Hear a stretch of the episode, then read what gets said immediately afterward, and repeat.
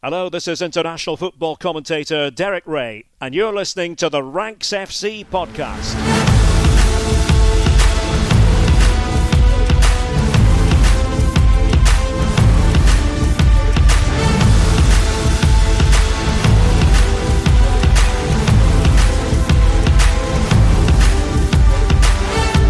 Rank Squad, and welcome to Ranks FC. It's your favourite football podcast, and we are back to look at the end of a transfer window. My name is Jack Collins, and I will be your host today. And joining me, it is the rank of Mr. Sam Tighe. Hello, my friend. Hello, my friend. How you doing?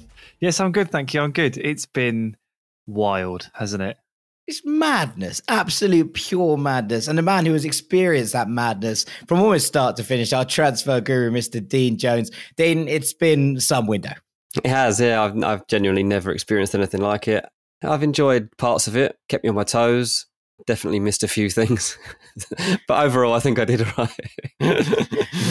Looking you, back at my you story, were first here. to stick with you were first to stick with Lukaku going back to Chelsea, even after all of it. I remember after everyone said, "Oh, he said I'm not leaving." He said had a conversation. He was staying at Inter, and you were stuck with it. You just said, "Don't believe a word that any footballer says." So, mm, shouts out to you, my friend. Shouts out to yeah, you. Cheers, also, Dean, this is just a hello, the greeting part of the pod. It wasn't like a performance review. Like you've done fine, mate. Don't worry. well, we'll, Always we'll be, defending myself.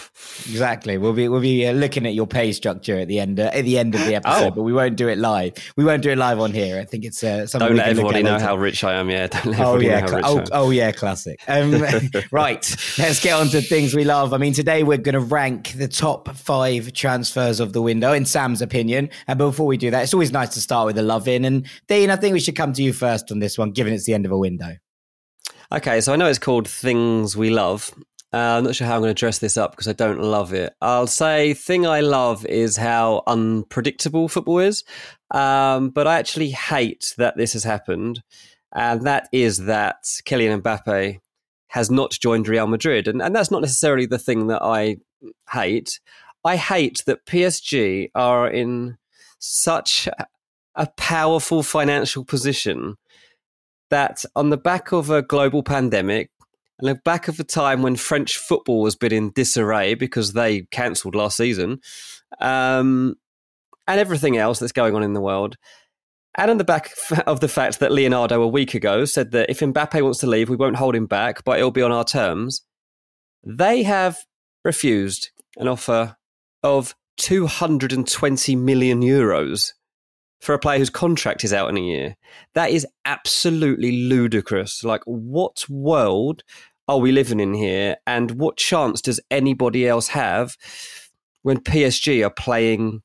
Well, they're making up the rules. They're literally making up rules here because I don't don't know how they've even managed to get in the players that they've got, yet alone then reject something like this that would have covered it all. Um, look, Madrid absolutely went for it the past week and, and trying to get Mbappe, and I think they they had such a war chest that um, they thought they they thought they'd get it done, right? They haven't. They'll get him next year for free. And PSG don't seem to care that they're going to get him for free. I, I can't get my head around it to be honest that that a football club is yeah has such financial power that they've managed to reject an offer of over 200 million euros.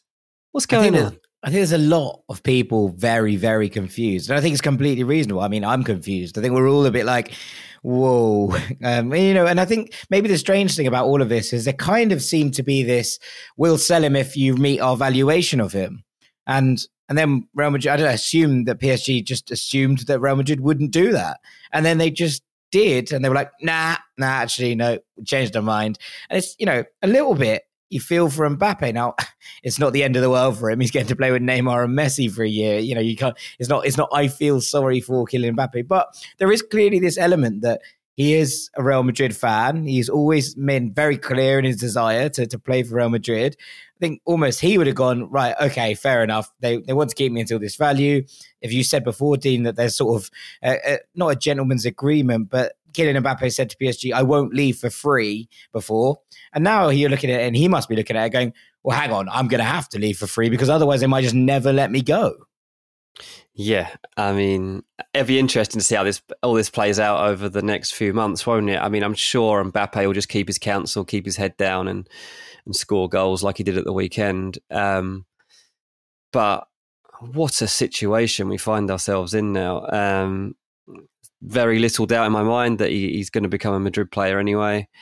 Um, it is interesting. You know, I, you know, I keep getting asked the question, but why are they spending this money when they can get him for free next year? Like, why are they wasting so much money? And as I, the only thing I can think of is that they see such an opportunity to win La Liga this season with him that it seems worth it to them to put everything into that. Like, presuming that that's it, but they haven't got him. And um, well, I say we haven't got him. We're recording this just to be clear with everybody. We are recording this a few hours before the deadline. Like it's it's eight p.m. and it, it, the transfer window closes at 11 p.m. We've left it late. We didn't leave it right till the last minute to record.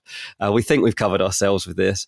Um, if Mbappe does re- sign tonight, then we'll have re-recorded this part anyway. So we'll, we'll, this will never see the light of day if that is Yeah. the case. So Yeah, off- totally. off, we go. Yeah. That's that. But if you're listening to this, yeah, then it didn't happen anyway. But um, I, yeah, madness, lads. And in future, like, I'm just going with the flow. I'm going to believe everything that is possible. Like, believe that people can turn down 500 million pound. Believe that anyone will leave anyone for anyone. like, I don't know what's happening anymore, lads. I really don't. I mean, the other thing I love, by the way, is like when you look at the Battle of North London and how that, uh, like Arsenal going on this big spend and think people saying like, oh, they're winning the transfer window, um, and they're bottom of the league after three games and haven't scored a goal. And Tottenham, who have been in disarray, losing their star player, couldn't find a manager, brought in a sporting director who changed the whole philosophy of the club over the summer, and they're unbeaten and they've still got Harry Kane. Like, I don't know what's going on.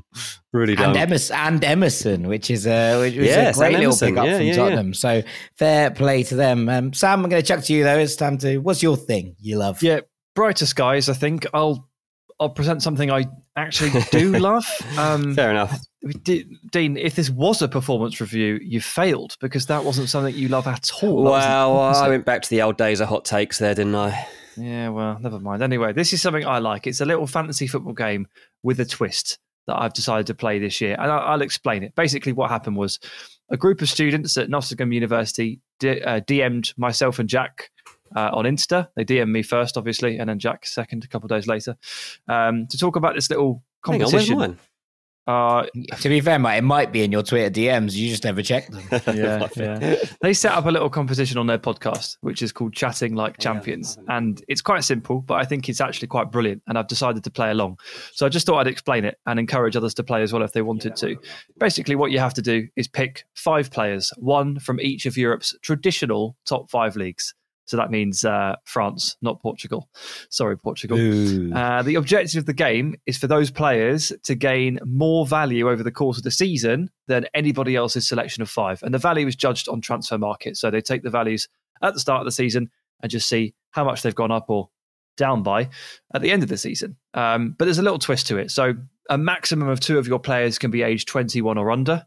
You have to select at least one player who is 30 or over, and you have to select one player at least whose value is at least 40 million pounds already. So it's quite interesting. And when you start to put it together, you immediately think, oh, this is going to be so easy. And then you have to start oh, making sacrifices or picking a player here, or oh no, if I use him for Italy, but he's over 30, etc., etc. It's quite good fun.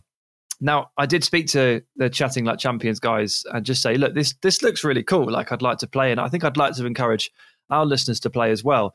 Their deadline for submission was originally September the first, but they very kindly agreed to push it back to September the eighth, which gives us another full week in order to select them. So, if you're interested, go to Champions URN on Insta or at Champions URN on Twitter, or just message me, and I will point you in the right direction, and we can compete. It's basically like kind of like scouting, like a scouting competition. But I thought it was really neat, uh, and I wanted to play it, and I wanted to encourage everybody else to as well. Yeah, it's a really nicely put together game. It's well thought through.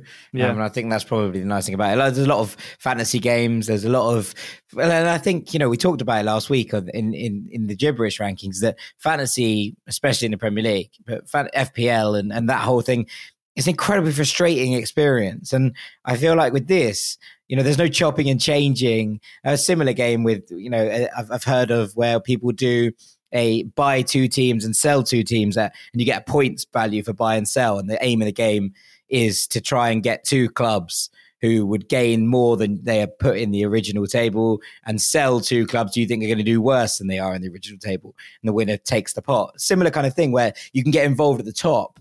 And after the season begins, you're like, well, I've made my picks now. There's nothing I can do about it. I can occasionally, obviously, it can make things harder and you can be like, oh God, I wish I'd done that. But once it's set in stone, it does make it a little bit easier not to kind of, you know, beat yourself up about chopping and changing and taking out a player or leaving a player on the bench who scores 30 points and a you know, I'm not going to talk about Conor Gallagher, but um, you know, it's a it's, that's a different question for a different day, right? So um, we'll we'll leave it at that. But yeah, definitely get involved. Um, I'm going to play too, so we can uh, all have a little a look, and we'll, we'll see how we get on at the end of the season. Mm, yeah, competition, competition. We love it. And Dean, you have to do one too. Okay, exactly. All right. right. Deal.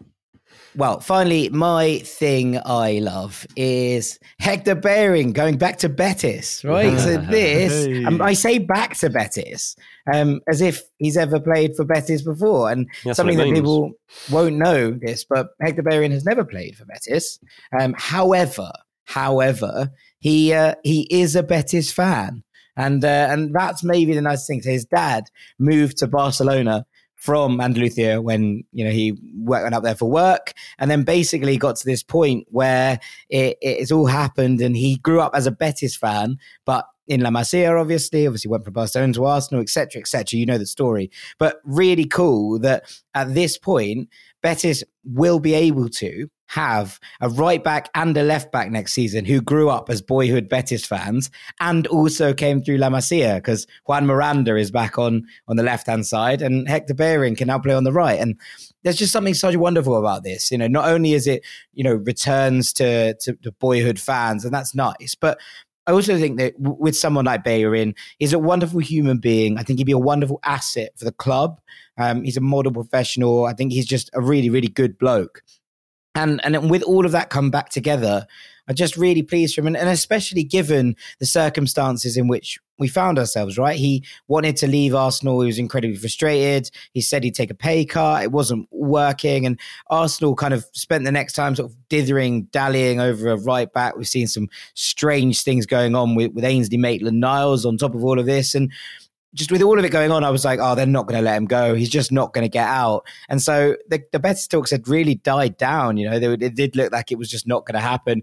A couple of days back, he was 23 to 1 to join Betis. And now absolutely back where he belongs in the green and white stripes. And I'm just really, really pleased for him. It's just, you know, when you get one of those like dream come true moves, I know, Sam, that there's been some sort of interest in in these kind of moves across the board, and there's been a lot of anger. I think Troy Deeney left Watford um, and joined his boyhood club of Birmingham, and uh, there's been a lot of vitriol on his timeline from from Villa fans, from Wolves fans, from West Brom fans. But the pictures of him as a kid in the shirt you know, and then it all crashing through the whole thing. Back at, you know, he's gone to a club he genuinely supported. I just think those kind of things really do have that nice narrative twist. And Bellerin going to Betis is, is something that I'm, I'm hugely into. We need these storylines in the wake of what Dean has presented to us early on in this podcast, don't we? In the wake of the the, financial power that someone uh, a team like PSG can hold and reject a bid like that. Ruben Rochina returning to Granada, Hector Bellerin going to Betis, Troy Jean, Troy Deeney returning to or going home to Birmingham City. These are these are the storylines hey, we need Ronaldo to back to Man United.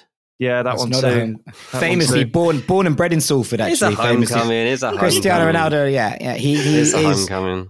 famously need, played for England for loads of years. We um, need these stories. We need to cling on to these for dear life. Um, so Betis have signed a melon basically. the only thing, the only downside of this is I'm not sure who's going to take throw-ins on that right-hand side, yeah. but uh, but it's all I'm going to watch their games for. See what happens. That, that's the only the only downside of this entire thing. Um, but we're going to be talking more about transfers as Ta- Sam picks his five best transfers of the window after the break.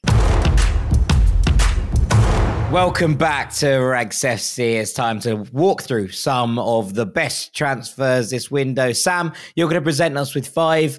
Dean and I are almost certainly going to argue with you, and, and then we'll then we'll get something at the end where we have something close to a, a full ranking between us. But uh, floor is yours, my friend. Yeah, you know I always say it, but I really do mean it. This was tough. I mean, I was with you boys earlier today in the cafe having recorded some stuff for Live Score, and I was complaining, wasn't I? I said, "Don't anyone dare complete any more damn transfers because this is this is difficult enough already, and then more just keep coming out of the woodwork." And I have to say, guys, some of the deals that some teams have struck this summer have been seriously, seriously impressive. And I guess we're going to get to some honourable mentions a little bit later on, but I won't remove any of the suspense. I won't add them to start with. I think we'll just start with number five, and that is Tammy Abraham to Roma. Mm. About 34 million pounds from Chelsea, and they have got a buyback in, but it's at a pretty astronomical sort of 80 million range. So don't think it's a particularly constricting buyback from Roma's perspective. And you guys know I'm a big believer in him. And I found it really perplexing actually over the course of the summer where I saw he was linked to Arsenal. And I saw a lot of Arsenal fans saying that they, they wouldn't really want Tammy Abraham to sign for them. I thought, you're absolutely insane. And, and it's, it's Roma that have basically hit the jackpot. They're the ones that have taken advantage of the fact that while Tammy Abraham is very, very good, he's just not quite at the level that Chelsea's aspirations are currently set at, which is something close to world domination. And something had to give, and that meant that Tammy essentially was going to have to go, particularly after Lukaku joined. And well, look, their fans are already, Roma's fans already more than aware of exactly how good Tammy is now in a number of different ways. His first two appearances have been stunning. I'd imagine most of the Giallorossi fan base are still stunned watching a forward with actual speed mm. because that's not really been a thing for like a decade for them. It's it's pretty rare. You watch an Edin Dzeko potter around for five years or whatever it was, and then you got the back end of Francesco Totti. I mean, watching Tammy streaking behind defenses and stretch play and play direct and play fast, it must be it must be very different. But with Tammy, I, I never understood the criticism. He creates, he scores, he builds play, he stretches play. He's 23, and yet he's already got a serious body of work and proof of work to his name. He's always been a basically a one in two striker or better. He's done it in the Premier League. Now he's going to do it in Serie A. And I can't help but escape the feeling that 34 million is just not very much money for a player of his quality. A player of a, a certain style that I think will genuinely dominate Serie A. His his type, his mold is so well suited to that league and to ripping it apart. To be honest with you, mm. Mm. yeah, I, I completely agree, and I actually think you're you're really low here, Sam. I think this is really low. I, Don't just argue for the sake of it, mate. Come on. No, I'm not. I, I'd argue that right now, Tammy to Roma is potentially my favorite transfer this window. Um, I would have it numero uno oh on my, my top days. transfers of this summer mm. window list. I think it is, it you do that get carried away. Game, I think it's that much of a game changer. I, I think this is this is such a massive deal for Roma. And I think that, you know, I've spoken before, I spoke on the Serie A podcast about the fact that I think that they're going to get Champions League football this year. They have started like a train and, and I think that it's going to carry on. And I think that Tammy is a huge, huge part of that. And he's going to continue to be a huge part of that. I think, as Sam says, the fact that he's a matchup nightmare, uh, the fact that he has pace to get in behind, the fact that he can link play, the players around him, I think this Roma side are a problem. And I think Tammy Abraham is going to be the jewel in the crown think there's going to be a lot of people looking at that. And I think that in three years' time, Chelsea will be looking very seriously at that 80 million back, buyback offer. Um, that's that's how good I think Tammy can be, um, and I think this is the best transfer in this window. So you know we'll have it, but it's wow. it is what it is. Wow, I I don't have faith in in Roma like like you do because I can just see it imploding. Like we're a few games into the season, fine, they do look great, but there's such a long way to go with a Mourinho Roma team that can go wrong between now and May.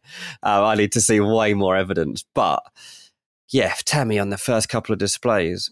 Wow. I mean, I was always a bit critical, not of Tammy himself, just of the fact that like he just wasn't up to where Chelsea needed their number nine to be. Like Sam kind of said at the top, like they are European champions, they want to be Premier League champions, and like they need pretty much the best nine in Europe to get that.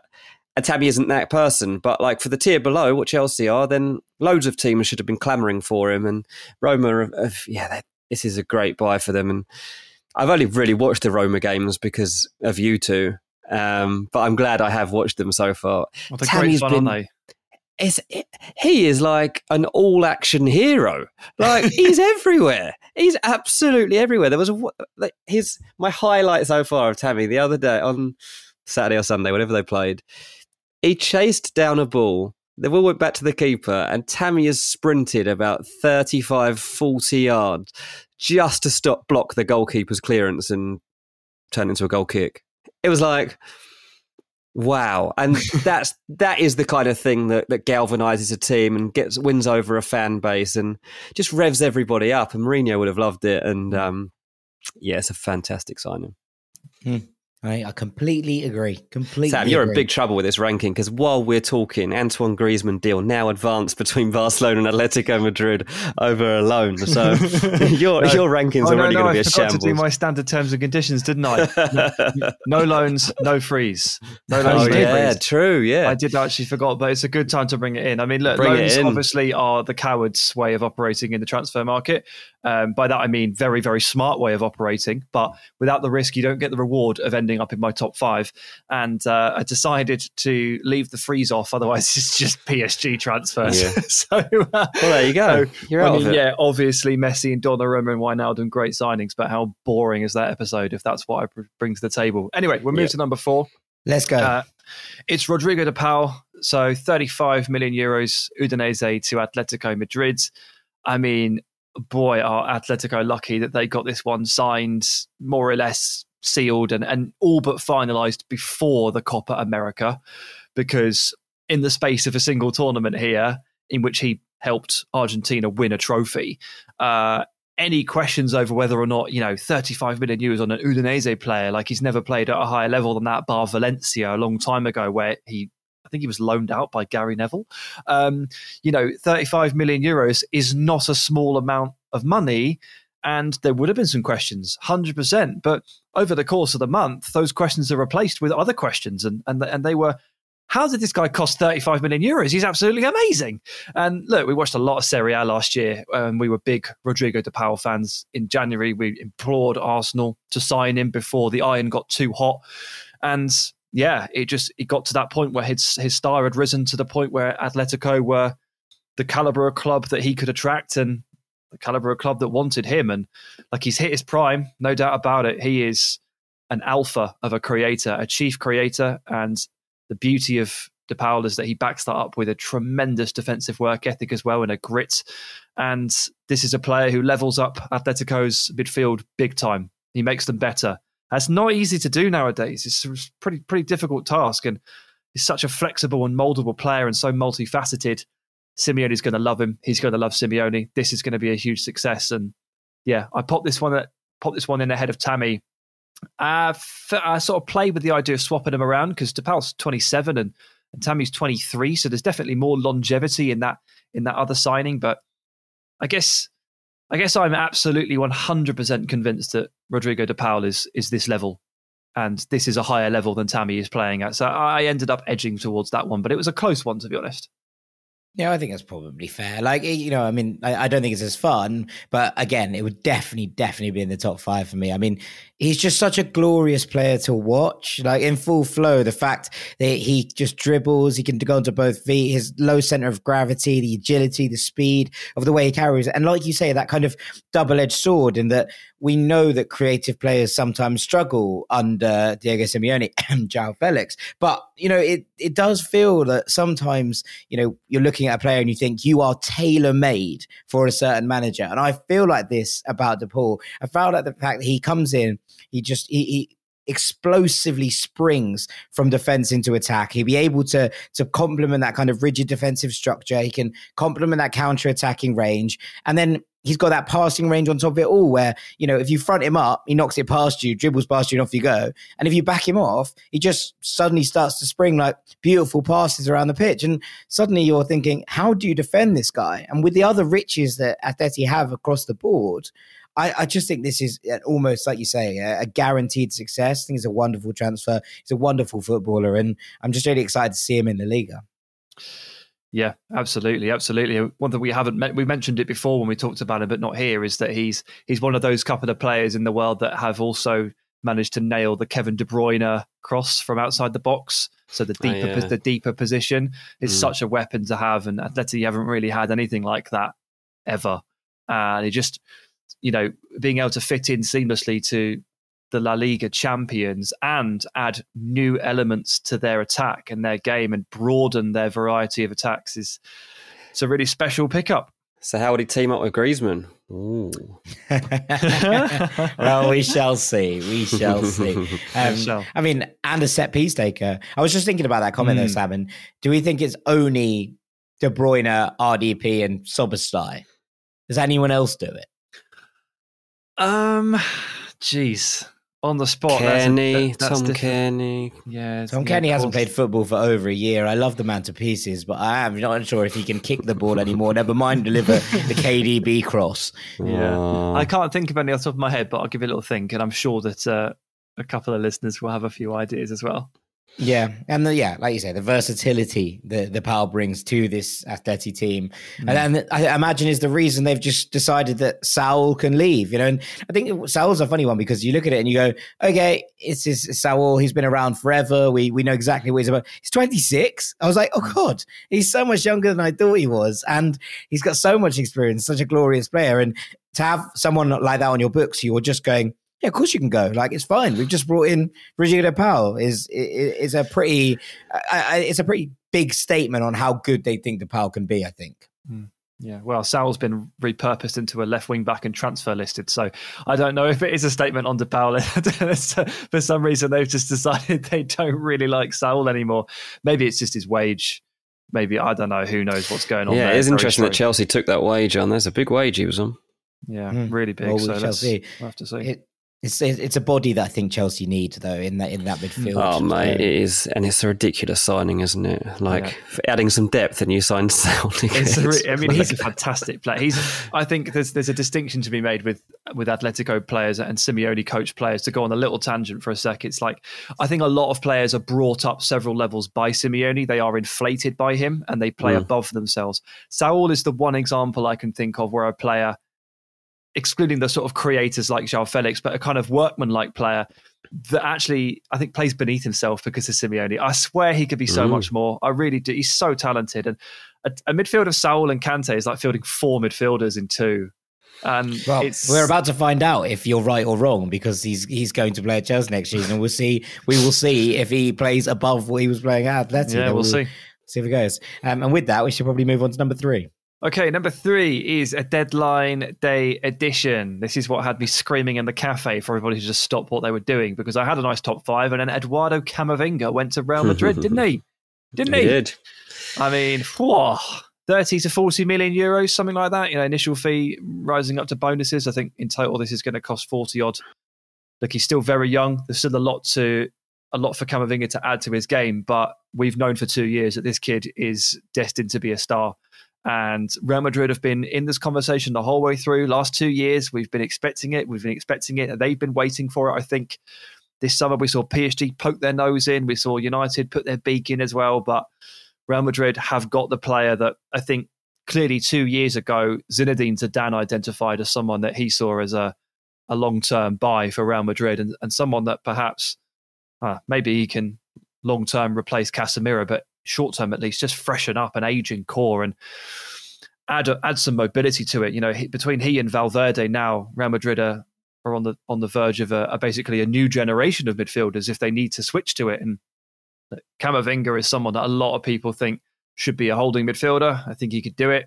I also think that'd be a bit of a waste. I see him as more of a voracious, ball winning, sort of explosive player that can get across the pitch, cover the ground, and, and make an impact in every single corner across every blade of grass in the same way that you unleash Kante. You don't restrict him, you let him go. And Camavinga has that mobility, that tenacity, but he's got a wonderful passing range as well. I think he will end up being a complete midfielder. And look, um, this, this, these are, this is high praise for a player who's still a teenager, and this is why Real Madrid have spent the money on him to sign him. Uh, easy deal for him for them to complete, I guess, because he's got one year left and he's been left out of the Rennes team now for a little while. I think they've known this is going to happen, but well done, Real Madrid, striking and picking up a player that for the next ten years will probably be brilliant for them. Yeah, it's it's it's amazing, isn't it? And and look, I tweeted at the time, but it it sets up something which I'm really excited about, which is this potential future El Clasico midfield matchup of Pedri and Frenkie De Jong against Fede Valverde and Eduardo Camavinga. That is the stuff that dreams are made of.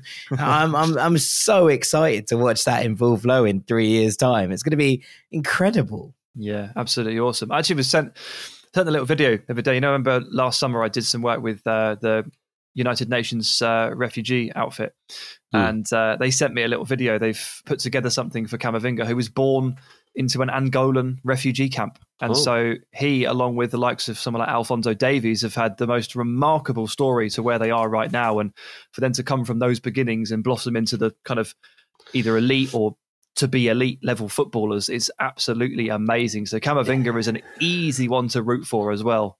Yeah.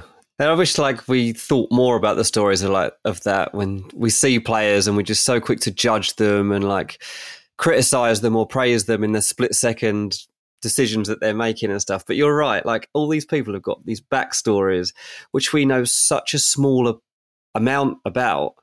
Um, and what he must have been through in his life, like you say, from the bits I've read, like it's more than we'll go through in our entire lives. And he's like 18. Yeah. And now he's playing for arguably the biggest club in the world at that age. Yeah, it's, it's mental, isn't it?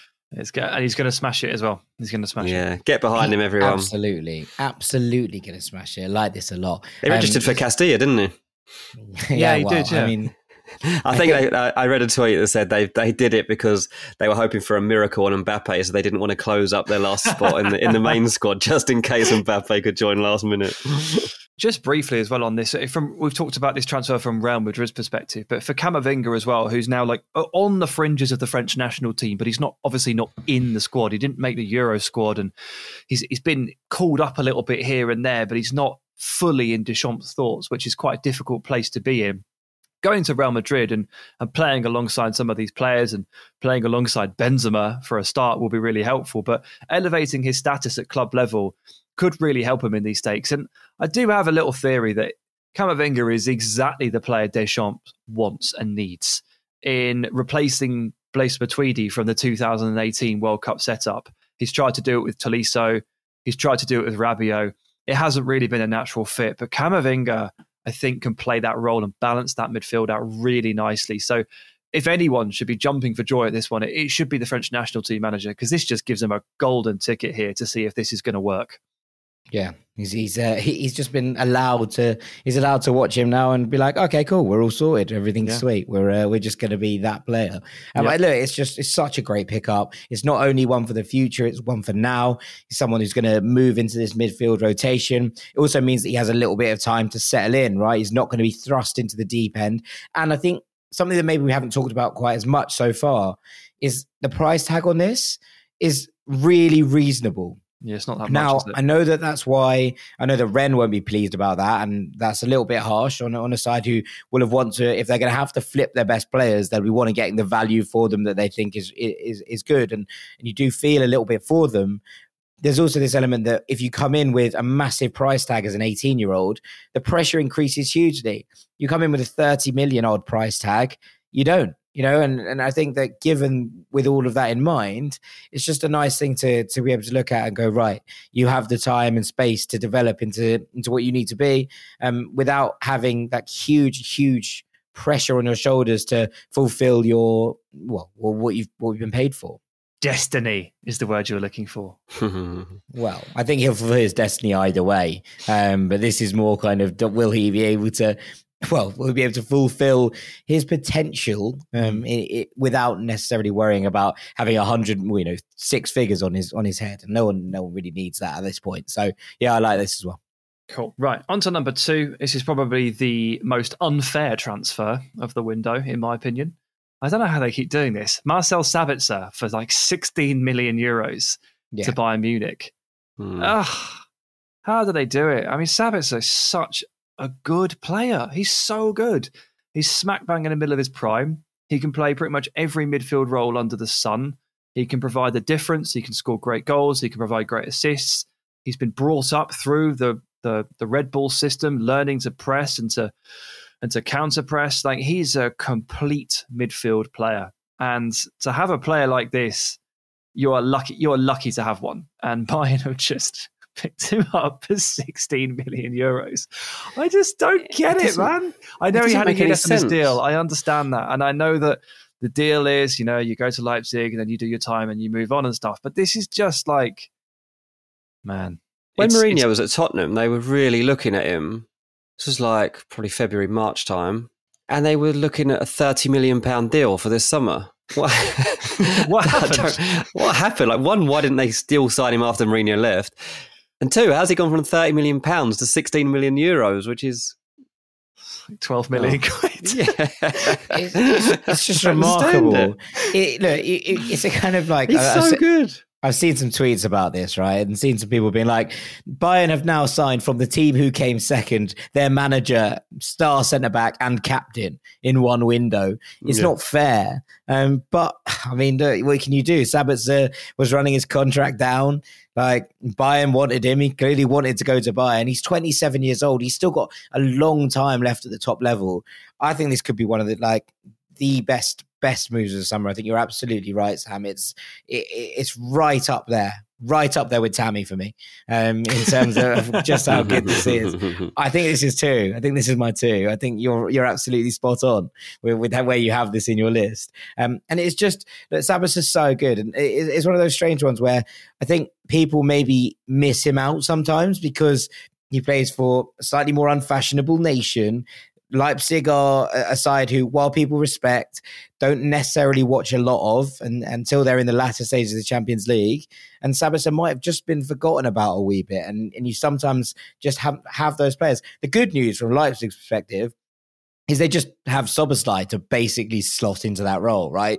And and, and that's what they'll hope will happen here. That Szoboszlai will basically take on Sabitzer's mantle as that kind of versatile midfield playmaker creator. Um, and, and, and he started really well. Um, so so there's that to consider. But on the whole, Leipzig will be absolutely spitting about this. They will be fuming because they it feels so low for a player of his quality and caliber.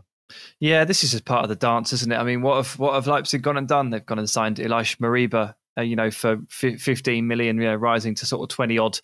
Uh, you know, as as as one as one player walks out the exit door, a, a much younger version of that player then sort of walks in the entrance door. This is they're in the middle This of a carousel. Model. Yeah, this is it. And so, I mean, I think the, the model is actually to get a bit more for your um, top players than 16 million euros. So uh, Sabitzer has kind of fallen short a little bit there, but this is how it goes. You, you know, you like like with a lot of clubs, but specifically with Leipzig, you cannot get too attached to your players um, unless they're Willi Orban, and then he'll just stay around forever. They won't be dancing in the streets of Red Bull tonight. I've got. I tell you that for free. I'll tell you that for free. and with that, I think we should probably go to number one. All right, number one, number one. Uh, gave it a lot of consideration here. There are lots of good deals. I've already presented four, and I've got some more for you after this. But I could not get away from the idea that the best transfer made this summer was Manchester United's purchase of Rafael Varane for reportedly 34 million pounds, rising to maybe something like close to 41. And I had a snoop around on the wages as well to check if I was going to get tripped up there. I think he might be on roughly 200 grand a week. And this just isn't, these are just not offensive numbers. These are, these are downright okay numbers. And he is one of the best. They have bought one of the best defenders, centre backs in the game for an entirely reasonable price and put him on an entirely reasonable wage. The fantastic debut performance against Wolves probably alerted the last few people that were blind to just how good he is. I'm looking at you, national radio station. And now I think there can be no doubt. Like, yes, he's got four Champions League medals to his name. He's played a decade at Real Madrid and won everything there is to win. He's got the right mentality. He's got the ability. The Manchester United are really lucky to have had Varane fall into their laps this summer. Again, another example of a player entering that last year of his deal. So the price can be a bit cheaper. The player may be attainable where otherwise they weren't. But yeah, United, I mean, they've just they've they've picked up one of the best in a position of clear need, and it just didn't cost them that much to do so. I just I can still barely believe this has happened. Maybe because it took them six weeks to announce him, I didn't believe it was real. But I, I still can't really believe that Rafael Varane is is a Man United player. I mean, Well, what mate, you did some unbelievable analysis on on him the other day. Like for anyone who hasn't seen it on our Patreon, Sam's got so excited about this that he's written an article that he didn't have to do and didn't even tell us he was doing. He, he's, he's analysed Varane's debut, Uh, um, yeah. and it was good, mate. I enjoyed it. It was because I, you know, I had a bit of a crazy weekend and, and only saw bits of load of matches, and so I didn't even see that full match. Um, and it was interesting the way that you talked about the way his reading of the game and the, the type of defender that he is and stuff like that. Um, do come and have a look at our Patreon if you get the chance to even just to read that. Um, but yeah, like the other thing of it is, isn't it? It's it's when people talk about Ronaldo and is he past it and all the all that kind of stuff, and you think, well, they've just what have United been missing? And it's that winning mentality and that ability to get over the line, whether it's Premier League or in Europe. And they've signed a defender and a striker who have like how many between them? How many Champions League between them? Like nine, nine, nine. Nine. Nine. they, they between they won the Champions League nine times. Um, To be fair, Yeah. eight of them were together. together, yeah, fair, yeah. So it's only two. So like, yeah. but yeah, um, that should help. That should help Man United go to that next level. Um, and if it doesn't, then they've given it a good crack, and they certainly won't be any worse. No, I, I think that's they're, they're definitely going to be getting worse. No, I, it's a it's a brilliant transfer. I I do agree, Sam. Um, I I, I still wouldn't have had it in my five. Um, wouldn't? So I wouldn't have had this in my Come five. No. on. No, You say some stuff. You're like Adrian Durham. You are. no, no, I'm not. I like I like Varane. I wouldn't have had this in my five. I think the money. I think it's about right. I think they paid about the right amount for him. I think he's about about the right amount of wages. I just think it's just all quite like. Yes, they've got it pretty right, but like it's not like a Sabitzer where you're like, how have they got him for that kind of money? It seems about you know what what I'd have him at worth at this point. It's not Like, best it- value transfers. It's the best transfers. It's all, it all comes with the whole package. but that's part of it, isn't it? It's, like part it's of it, of it's these not ones. all of it. It's not all of it, though, is it? It's Varane, and he's joined Man United. Like, Yeah, and they still don't have the six they need to, to, Oh, to sort it out. shut up. This is it. Nothing like- to do with Raphael Varane. nothing to do with this.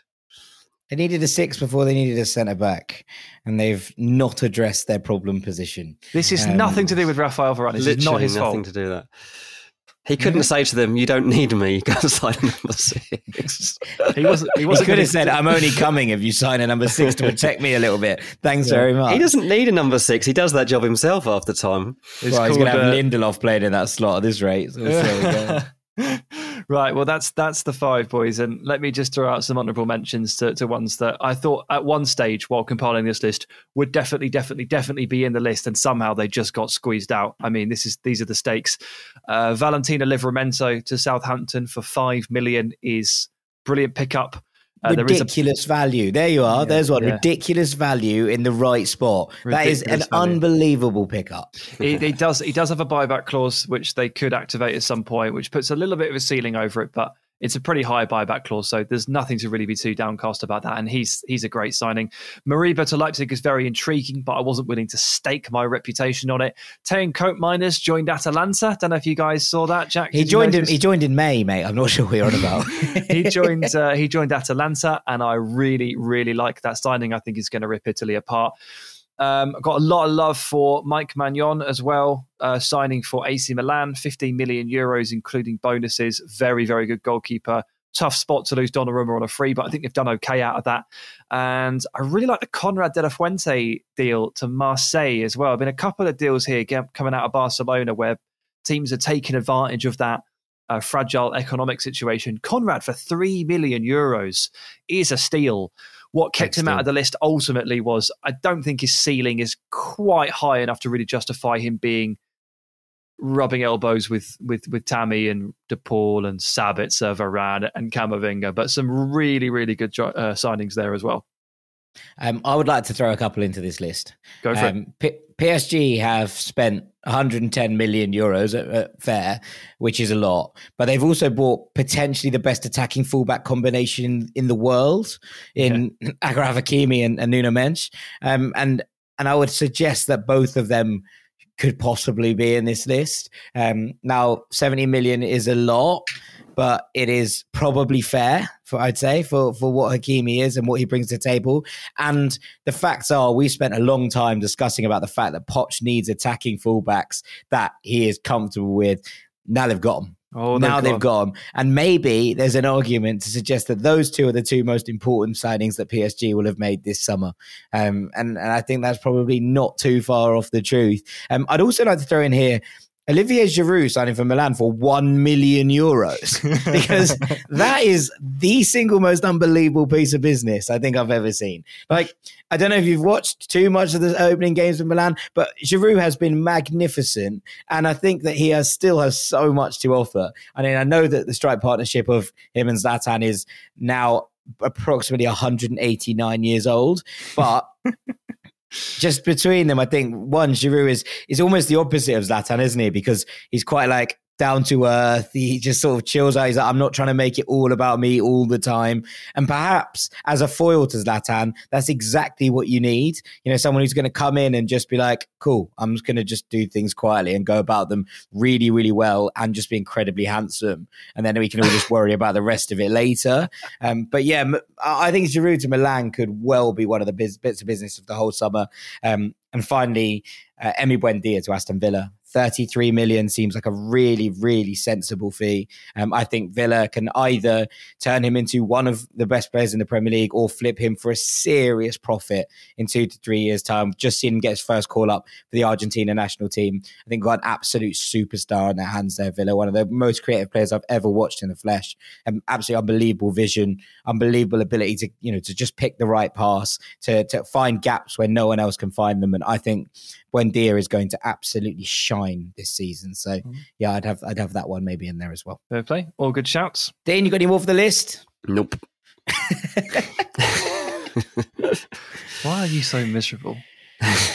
Thank you, Sam. They are good shouts, I thought. Um, but there we have it. There is your five um, and some alternative options who all probably just about deserved to be discussed. After the break, we're going to be back to do Melon of the Week and the Gibberish Rankings. Don't go anywhere. Welcome back to Ranks FC, where it is time for my favorite part of the week. Dean Jones, the floor is yours. It's time for Melon of the Week. This week's Melon of the Week is Villarreal goalkeeper Geronimo Rulli. Whee! Fair enough. Well, to be I, I didn't know how to give it to him or the the defender, but let's just talk this through a little bit, shall we? Um, well, Atletico Madrid have got out of jail here. They're still un, unbeaten um, in La Liga this season. It's only because of this Melanish behaviour. Um, Atleti 2 1 down, deep into injury time. Um, no, doesn't don't really look like they're going to get the goal they're looking for.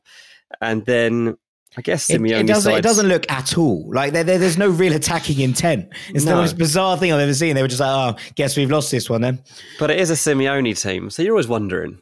and then here it comes, um, just a hopeful pump down the middle, and um, yeah, Aïssa Mandi, the the defender, like nods it, like cushions a header back towards where I guess he presumes his goalkeeper is standing in the middle of his goal, as you'd expect. But what the goalkeeper, Geronimo Rulli, has actually done is he's been watching the direction of the ball and seemingly paid no attention to the fact that there is a centre back standing there who's about the height of the ball and just carries on like he's going to catch this.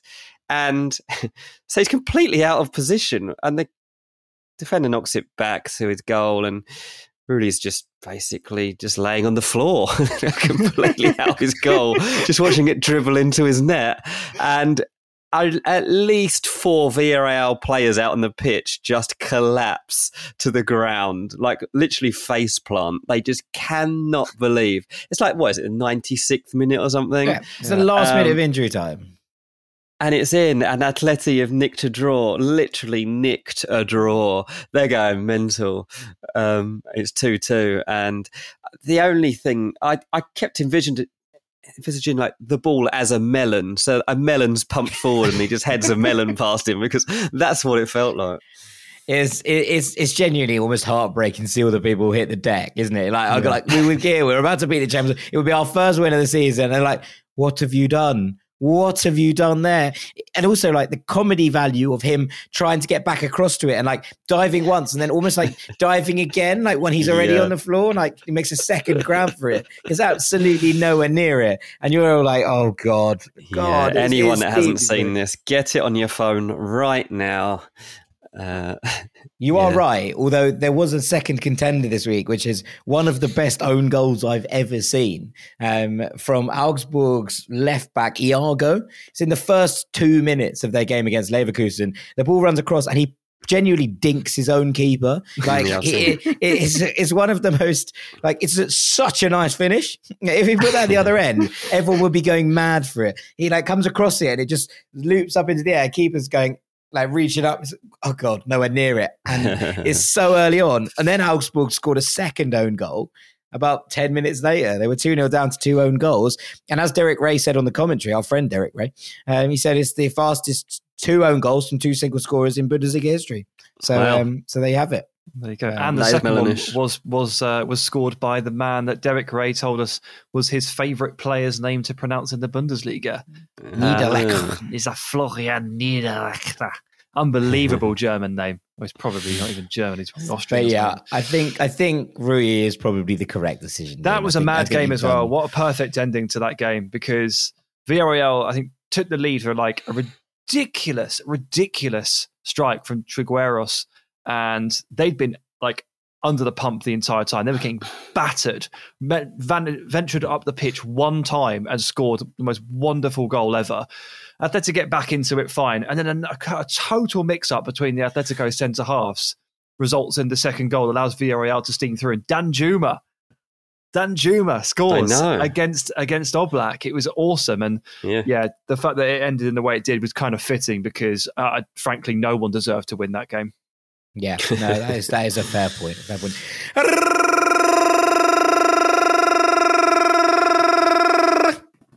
It's the gibberish alarm.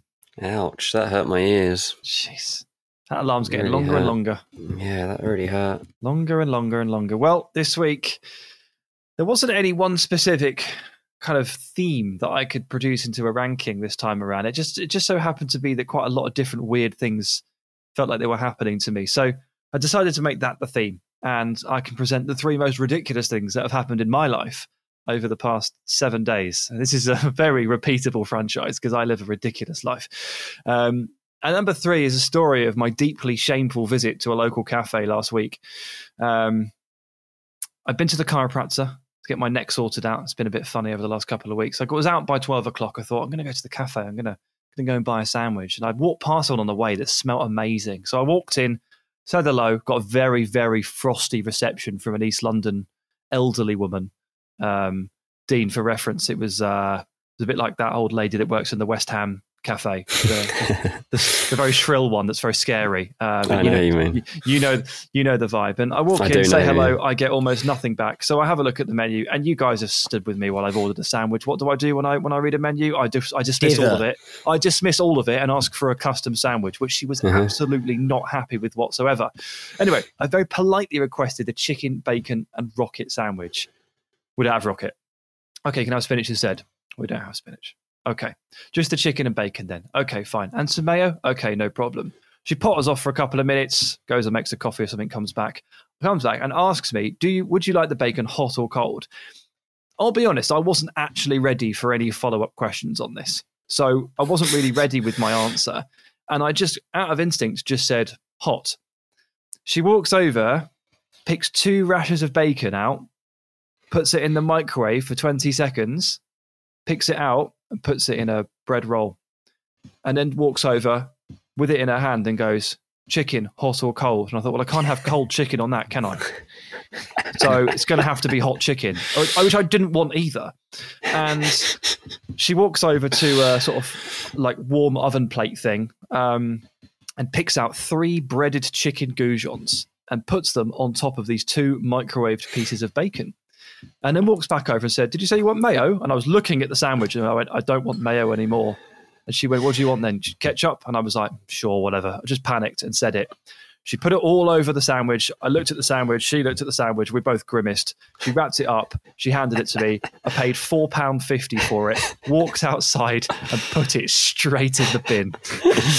Mate, I'm glad because I literally felt sick as you were describing that. I've that was horrendous. I, I make, not- I make goujons in sandwiches all the time. They're quite nice. I It's didn't not want it- that, is it? It's not. It's- It's really not. It it's was the, combo, man. I, I wanted, I wanted chicken, bacon, mayo, and rocket. I wanted like basically that sandwich from Pret, and I what I got was ridiculous, and I just couldn't bring myself to even unwrap it. I walked to a bin 15 meters away and put it in the bin, and then I had to go and buy myself lunch again because I was still hungry. I hadn't eaten, so I had to have I had to buy a second lunch. I can't Anyway, wait was- to see what's on top of this. Uh, that was just number three. I mean, number two actually is a is a is a much shorter story. It's the experience I've had listening to Kanye West's new album Donda has been very interesting. I mean, there's probably three or four good songs on this album. It's not his best. Three or four is probably usually a decent hit rate, except for the fact that this has 27 songs on it. It's an hour and 48 minutes of music, and it is some of the most confused and garbled stuff I think I've ever heard him produce. It's like halfway between late registration and the thing that he produced about Jesus two years ago. Oh, and yeah, this man- Jesus is king. Yeah. This man has got us in a vice. Everybody is stopping what they're doing and waiting and listening to what he's produced. And I- I, I don't think I can give a particularly positive report on Kanye's new work. I'd say it's extremely peculiar at best. But Christ, has he got us in a grip? We do everything for him, don't we? No other artist, no other artist. I tell you what, like I haven't listened to. I haven't listened to it because I was, you know, this weekend's been a, a relatively heavy one for me, and I actually haven't really ventured back into listening to anything, frankly, since uh, since I Hmm. left since I left Field Day Festival on Sunday night. Um, but uh, I, I am excited to listen to it. I was going to write a, a Torcida bit for it in our in our Patreon newsletter, uh, one of our music reviews. But if it's an hour forty, I might have to give that a whirl. I might have to give that a miss. I might have to just stick it in for next week. Maisie Yeah. Peters has been bumped up the order. Nice, So um, nice, that's good. yeah. We'll, uh, Anyway. we'll go for a little bit of twee pop instead. Very peculiar, but in keeping with my strange week. What a strange experience it is listening to that. Even the first track alone is just bizarre. Anyway, on to number one. And it's on Saturday, I went to a Christmas party. Uh, What? now, the clever ones among you and Dean will have immediately identified an issue here. Saturday was in August, and Christmas, I think, quite famously, is in It's December. not in it's not in August anyway. Yeah, I believe it's on the 25th every uh, every year. It's always the same. Um, but on Saturday, my friends and I had a Christmas party. It's it's a group of friends that used uh, go to the gym with, and we used to have, we usually have, a big Christmas night out in the week leading up to Christmas Day, usually in December. But we couldn't do it in 2020, could we? Because Boris cancelled Christmas. Or more accurately, coronavirus restrictions meant that that wasn't really possible and would have been irresponsible to do so anyway. So that wrecked the plan. Most people cancel that party. We postponed it. We simply delayed the Christmas party and we finally found a free slot to do it. August 2021, baby. And it was Bank great. holiday weekend in August, famously sunny, uh, famously where Carnival usually is held in, in Wasn't London. that wasn't that sunny though? Was it this weekend? Sunday was quite nice. Saturday was was a little bit a little bit dry. But It was yeah. probably a little bit cloudy, but it was warm enough to be outside in shorts and t-shirts, which is not a particularly familiar sensation for Christmas, is it? I mean, sure, but it was great. I wore a Santa hat, uh, wore reindeer spoof glasses. There were some Christmas jumpers at play. We listened to Christmas music on the speaker in the garden. The neighbours would have been so confused, and we had a barbecue for Christmas dinner. So Did you do cool. turkey on the barbecue? No, mate, that's our YouTube Christmas special for ranks. Um, Okay, looking Yeah. forward to it. yeah, can't wait for that one. No, this let's call this an Australian Christmas because I imagine this is what they do, right? Yeah, yeah, I assume they do. Um, they have shrimps on the Barbie in Australia on Christmas Day on the beach. I know. So- Well, it wasn't quite that level, but we did have a hot tub uh, and we did have a barbecue. There weren't any shrimp, but two out of three.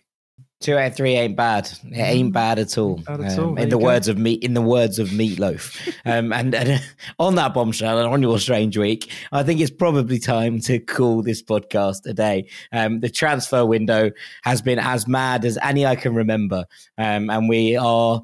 Well, we are in some ways, I imagine, relatively glad that it's over. Next week, um, we're excited. We're going to be doing a new show that we hope will become a staple. It's called Five by Five. And in so, we are going to be picking after a month and uh, about, you know, we've just got to an international break. We've seen the first well, we've seen the first kind of elements of how this season is going to play out. We've seen the transfers finalized by deadline day, uh, and we're going to be picking our top five in each of Europe's top five leagues um, in a positional sense. So that's going to be exciting, and I'm excited to get going with it. But uh, until then, uh, all that's left for me to do is say thank you very much, Sam Tighe. Cheers, buddy. Thank you very much, Dean Jones. Cheers, mate. Dean, you need a rest, mate. Uh, after the transfer window you've had, uh, and after this last deadline day, it's uh, it's been a wild one for you. So you've, I feel like you've earned your keep. Oh, cheers! I won't do the next week's. I won't do next week's pod. That's very kind of you. Thank oh, you. no, no, I'm giving you a rest until next Wednesday. Yeah, oh, right. I've got a whole week. Okay, cool. There you go. Right. The uh, the gift of the gap. Can you tell my wife and kids that so that they don't bother me either? Unfortunately, that's that's out of my remit. Uh, I'm going to have to leave that one to you. I've been Jack Collins. This has been Ranks FC. We hope you've enjoyed this episode and enjoyed Deadline Day. It's been, well, an interesting one to say the least. We'll see you next week, gang. Take it easy. Peace.